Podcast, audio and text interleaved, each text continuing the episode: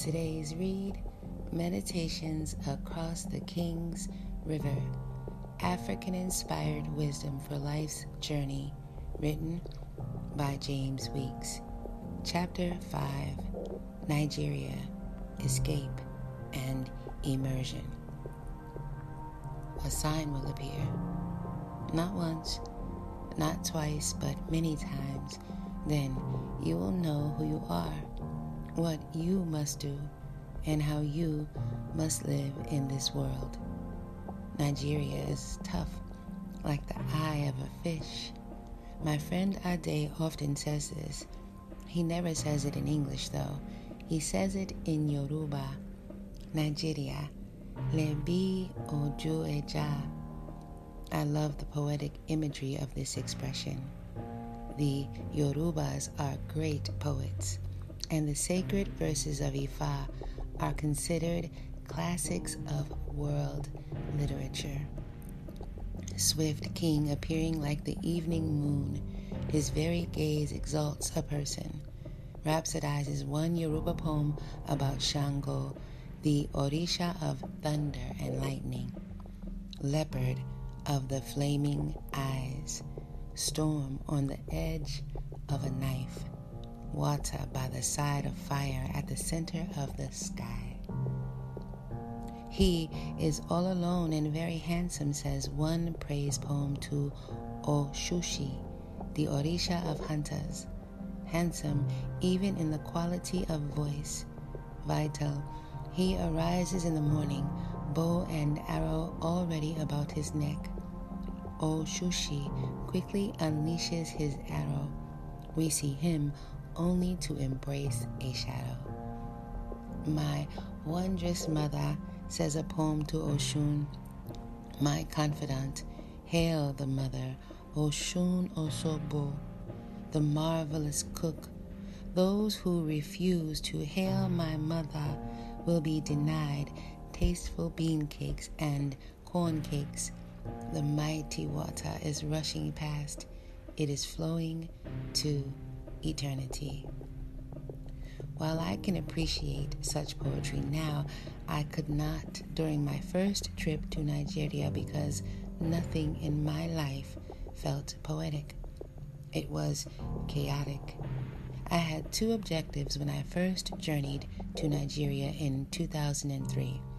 One, undergo spiritual initiation into Ifa, and two, get urgent spiritual help for Malcolm our teenage son who was using and selling drugs, stealing cars, and running with a dangerous gang in deep East Oakland.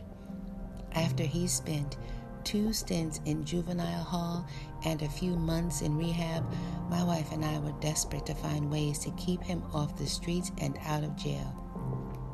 I'll never forget that one full day in downtown Oakland I was so stressed out about our family crisis that I felt sharp pains in my chest. Was I having a heart attack? I sat down on a bench immediately, and for the first time in my life, it became clear to me how easily stress can kill us. Every time a police car whizzed by, I thought of Malcolm. Every time the phone rang at my job, I feared it was more bad news. Around the same time that I began my journey into Ifa, Stephanie, my wife, was seeking answers and guidance from Buddhist friends and Dharma teachers she recently met during silent retreats. One such teacher, Lama Choyin Rangdrol, an African American Buddhist priest, agreed to meet us for several counseling sessions around what to do about Malcolm. He had great respect for the spiritual path I was embarking on. Taking Malcolm with me would be difficult, but life changing. He assured us it would help our son realize just how privileged he was and make him unreliable to his thug friends in Oakland. Like many in the African diaspora, I had romantic visions of what my first trip to the motherland would be like. Yet, within 24 hours of my arrival, The mere thought of being in Nigeria for three weeks was overwhelming. The crushing poverty, mountains of garbage along the freeways, and plumes of smoke billowing from hazardous oil fields weighed heavily on my spirit. Soon I found myself questioning if this trip was a good idea after all. Ade and his two brothers met us at the airport, and we spent our first night at a hotel. The next day, as we drove from Lagos, Nigeria's largest city, with a bustling population of an estimated 9 million people, to Ile Ife, Ade's home, I realized I had something new to worry about. Military thugs with machine guns demanding bribes at every checkpoint. Ade did all of the talking and yelling back and forth with them, but sooner or later he would have to part with some hard earned naira in order to keep us moving. In this country, bribes are part of daily life.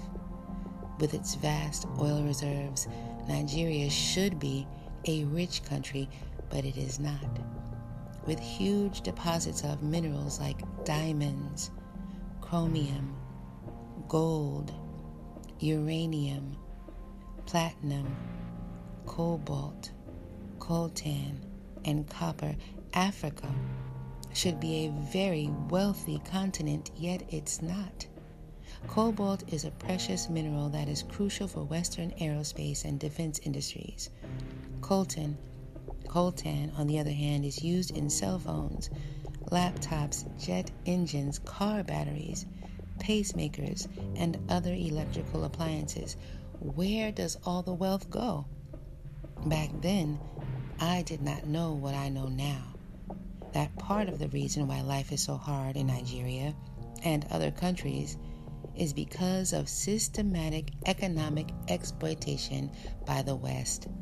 The book, New Confessions of an Economic Hitman by John Perkins, opened my eyes to this reality. Then the economic deprivation I witnessed in Nigeria began to make sense. Finally, I understood why life is tough like the eye of a fish for most of the world's population.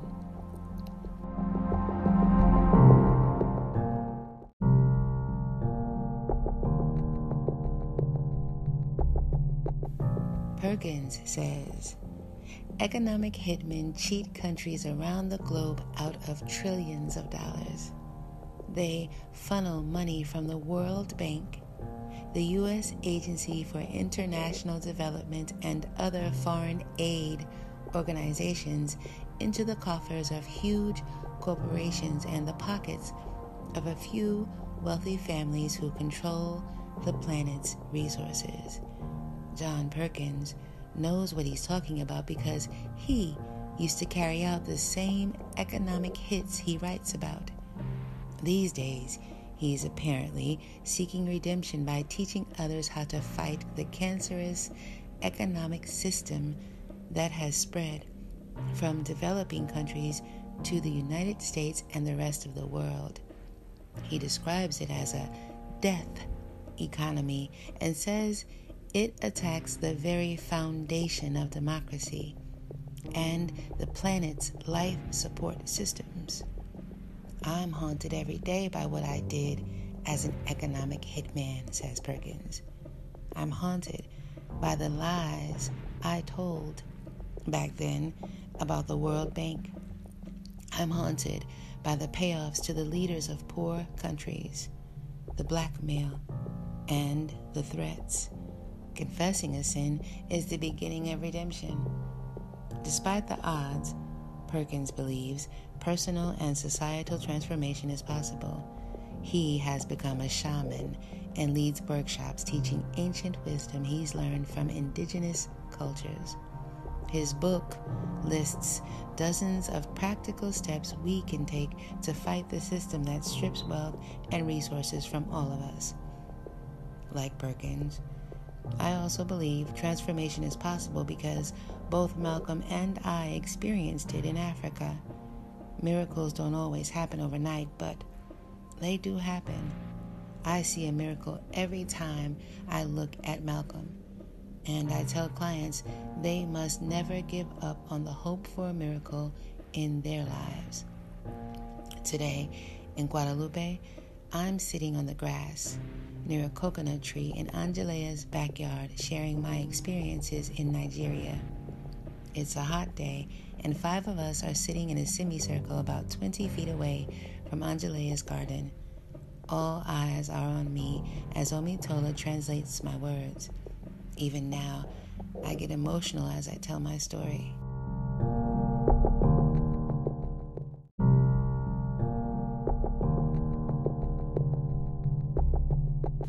Tell them it was near dusk when I arrived in Ile Ife and met my spiritual godfather Aseda for the first time. Baba was one of the most prominent Ifa priests in Nigeria at the time, and yet he was humble, soft spoken, and kind. By example, he taught me that spiritually grounded people have no need to impress others. They are secure in who they are, what they know, and what they can do. Ade coached us on how to greet Baba as we stepped into his small, light green compound. Yagbo Yakto, we said, bowing down to touch the floor before him with our right hands. It's a traditional greeting among Ifa priests. It means, may you live long and grow old.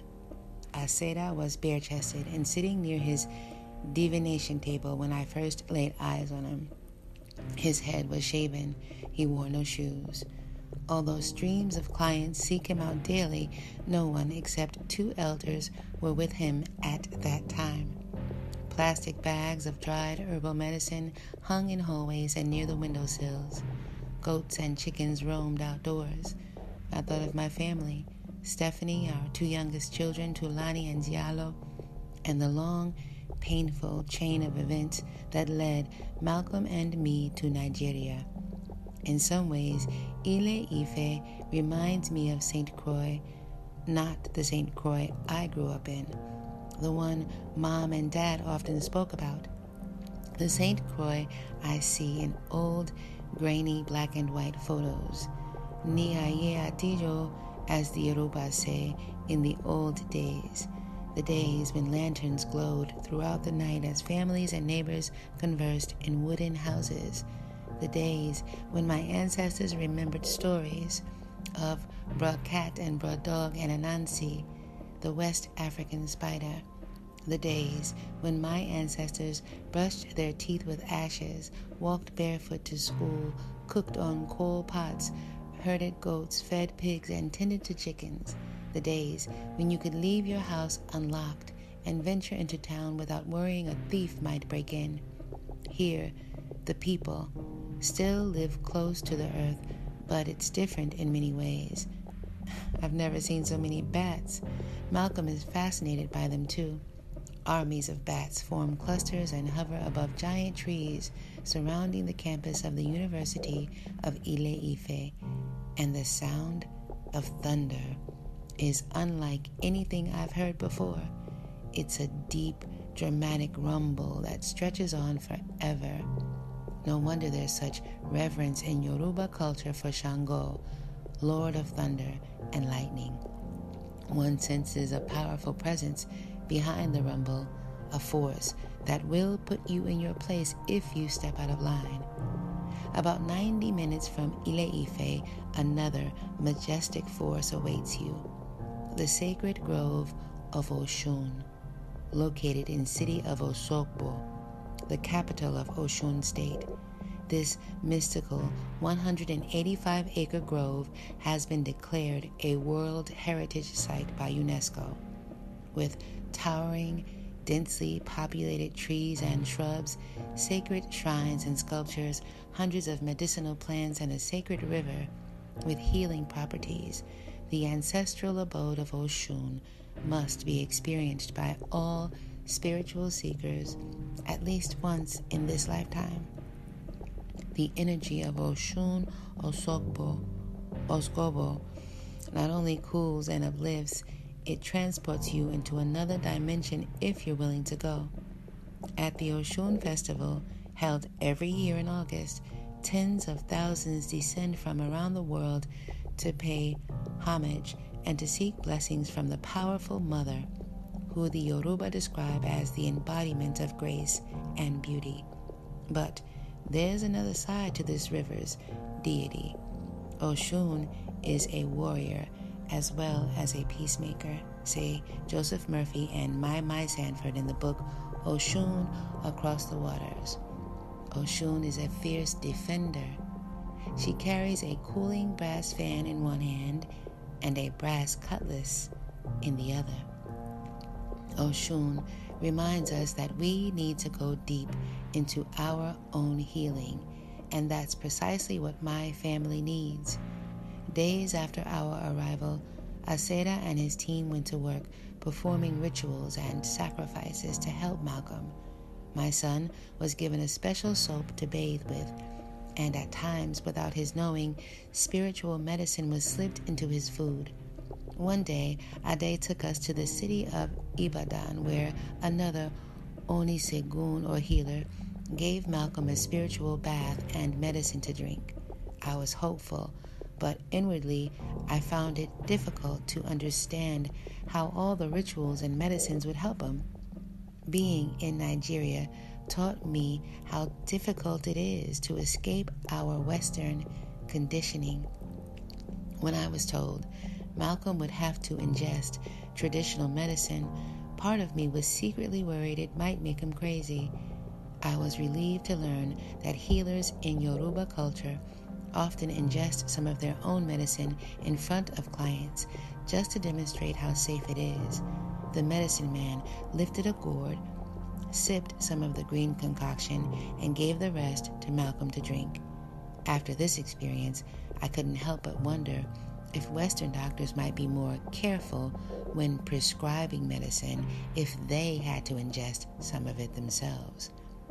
Being in Nigeria with Ade and my elders also taught me something else tenderness and what it means to be a friend. The Yorubas believe friendship is sacred, even more sacred than the bond between spouses. Wande Abimbola, a leading scholar on Yoruba culture, once told me. It makes sense. Even science says there's a link between friendship, our health, and our emotional well being. In a June 25, 2006 Time magazine article, You Gotta Have Friends, author Robert Putnam wrote that people who lack friends are at risk for premature death. In fact, not having friends puts us in the same risk category as smokers. Unfortunately, an increasing number of Americans report they don't have close friends they can confide in, said Putnam. With all the social media sites in the world, millions still feel alone. With all the GPS systems in the world, millions still can't find their way home. Technology will never be a substitute for the longing we all have to connect with others in a meaningful way. One of my mentor friends says, We've mistaken Facebook likes and thumbs up emojis for genuine interaction they're not. No wonder depression and anxiety are on the rise in America among all age groups, but especially for teens. There's a lack of community. There's the amount of time that we spend in front of screens and not in front of other people. If you don't have a community to reach out to, then your hopelessness doesn't have any place to go, says Dr. Laurel Williams, Chief of Psychiatry at Texas Children's Hospital. Deep connection is the medicine we all need.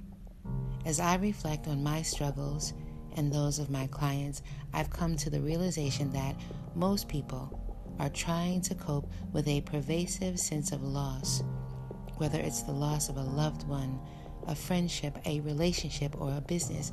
No one escapes. Many choose to cover it up, but sooner or later the pain of loss must be addressed. Aso says Ade. It literally means people are clothes. It's a Yoruba way of saying we are nothing without people around us to warm us up. But loss also comes with a spiritual blessing. it forces us to pay more attention to those who are still by our side and those who love us unconditionally. I remember the times Ade would give me a haircut after our Yoruba lessons. He would wash my head at the sink afterwards. I enjoyed the feeling of the warmth of his massaging hands against my scalp. It was comforting. I have faith in his friendship in the same way I know the sun will rise at dawn and the moon will illuminate the night. In Nigeria, Malcolm and I were rarely alone. Ade and his brothers escorted us everywhere and brought breakfast to our room every morning, usually eggs and yams and hot cocoa. We spoke about Yoruba culture and life in America. Are most people in the U.S. rich? They asked. Rarao. No, I replied. They taught me proverbs. Ibi ti agbara enikan pinsi, ibi ni ti enikan tibere. Where one person's power ends, another person's power begins. My elders say Ade and I knew each other in a previous lifetime. We have reconnected in this lifetime to help each other in different ways. When it was revealed I was destined to be an Ifa priest, Ade wanted to ensure the ceremony was performed by someone he could trust. So he took me to the best person he knew, Aseda, the elder, who ended up initiating him as well. I can't let you fall into the wrong hands, he warned. Nigeria can be dangerous, and not all initiations are created equal, he explained. Just like there are real Picasso paintings and fake Picasso paintings, there are real initiations and fake initiations. Only a highly trained expert can detect the difference between a gem and a sham.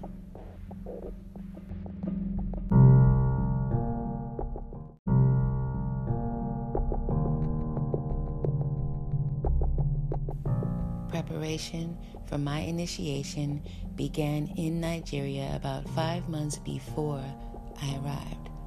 Exposure to powerful spiritual forces can be dangerous, Ade explained, and if you don't know what you're doing, you can get hurt. Ade is not an ordinary man. He has four eyes. It's the Yoruba way of saying he's clairvoyant. He was initiated into Ifa on the same day I was. Led by our elders, he entered the Igbodu, or sacred groves, before I did, in order to protect me. If anything dangerous were to happen, Ade wanted it to happen to him, not me. A community of about 20 elders were present at my initiation. I don't remember most of the details of that day. I suppose it's that way for a reason. You can't repeat what you can't remember, and on a spiritual level, not everything you see, hear, or know is meant to be repeated. But I do recall the sun was smoldering as they led me blindfolded into Igbodu, the sacred grove. I had a terrible headache and welcomed the washing of my shaved head with omiero, a sacred mixture of crushed leaves that's used in initiation and healing. A sacrificial goat bleated and took its last breath. Drumming and chanting followed. I prayed for healing in my family and ancestral support for this new chapter of my life. Initiation is not a single event, it's a lifelong journey. No true spiritual journey ever ends. At every stage of life, we must be prepared to give up something in order to grow. That something might be an attachment to someone, anger, or fear of the opinions of others. For Orishade Awodola, a Seattle based psychologist, letting go meant giving up several vices that she says rendered her life chaotic and egotistical prior to her initiation into Ifa in 1995. I used to drink, smoke, and go to the club, she recalls. I was a very unhappy person. I was always looking for meaning. When you start losing your will to live, then you get sick because every organ in your body is attached to an emotion. Although her healing did not happen overnight, Orisha says she found her purpose. She's the founder of the Institute, the Institute of African Centered Thought, and leads ancestral healing conferences in Seattle. Chief Baba Femi, also known as Stephen Mackey, a popular Ifa priest based in Houston, Texas, says his journey into the tradition has equipped him with the tools to look at life through a spiritual lens and restore psychological balance to his clients. There is always an answer behind everything. We might not know what the answer is, but there's always an answer. As I reflect on the changes in my life these days, I find myself thinking of the last day of my initiation ceremony when Aseda consulted the Ifa oracle and told me a few things about my future. You will see good things in your family, he said. Your daughter, Tulani, should study law. You will write a book about our tradition. Irawo eatan kakiri agbaye, eneyan awae biojo. Your star will glow all over the world, and people will come to you like the rain. Malcolm did not undergo initiation in Nigeria and was not allowed to witness mine, but what he experienced was transformative. The young man I took to Africa was not the young man who returned. The first person to notice the shift in Malcolm when we returned home was Dr. Gerald Davenport, his therapist. I don't know what happened in Africa, but your child is new and improved, he said. Most of the profound changes in Malcolm happened over a period of many years. These days, the son that once caused so much trouble is a dedicated father of four who advocates for his children. He will go to court in a minute to stand up for their rights and is doing his best to ensure they get a good education. Malcolm is also a successful business owner. He runs a construction company I'm proud because his children will grow up thinking owning a business is normal. No longer the family badass, Malcolm's siblings now tease him for being the golden child. He invites us over to his house for meals, takes us out to dinner often, and routinely goes out of his way to help others. I am grateful to my elders and to Ifa because other families have not been as fortunate. I no longer worry about Malcolm, but I do worry that his generation is in trouble. He has attended only two weddings so far, but knows of at least 30 funerals. Friends and acquaintances have been cut down too soon. Listening to Malcolm makes me realize how lucky I am and how fleeting life is. Malcolm and I dream about teaming up to teach entrepreneurship skills to youth in the future. In the meantime, he volunteers often at his children's school, goes on field trips, and shares his passion for animals with them. I often work with mothers who are struggling with sons who have lost their way. My experience with Malcolm helps me to connect with them. I feel their pain and their fear. With the help of my elders, I perform rituals in an attempt to save them. Our community needs more than rituals, however. We need a different set of values. We each must play a role in the healing of our community. We can't leave such a big responsibility in the hands of spiritual leaders, politicians, or celebrities. Recently, while watching Malcolm prune plants in our garden, I asked him what he learned in Africa. He said his third eye opened in Nigeria and he's been developing his intuition ever since. It's clear to him that there's a dimension around us that science will never be able to explain. My spiritual father, Aseda, passed in 2013. I felt such a loss when I first heard the news from Nigeria. He was like a father to me. A framed photograph of Aseda hangs in our living room.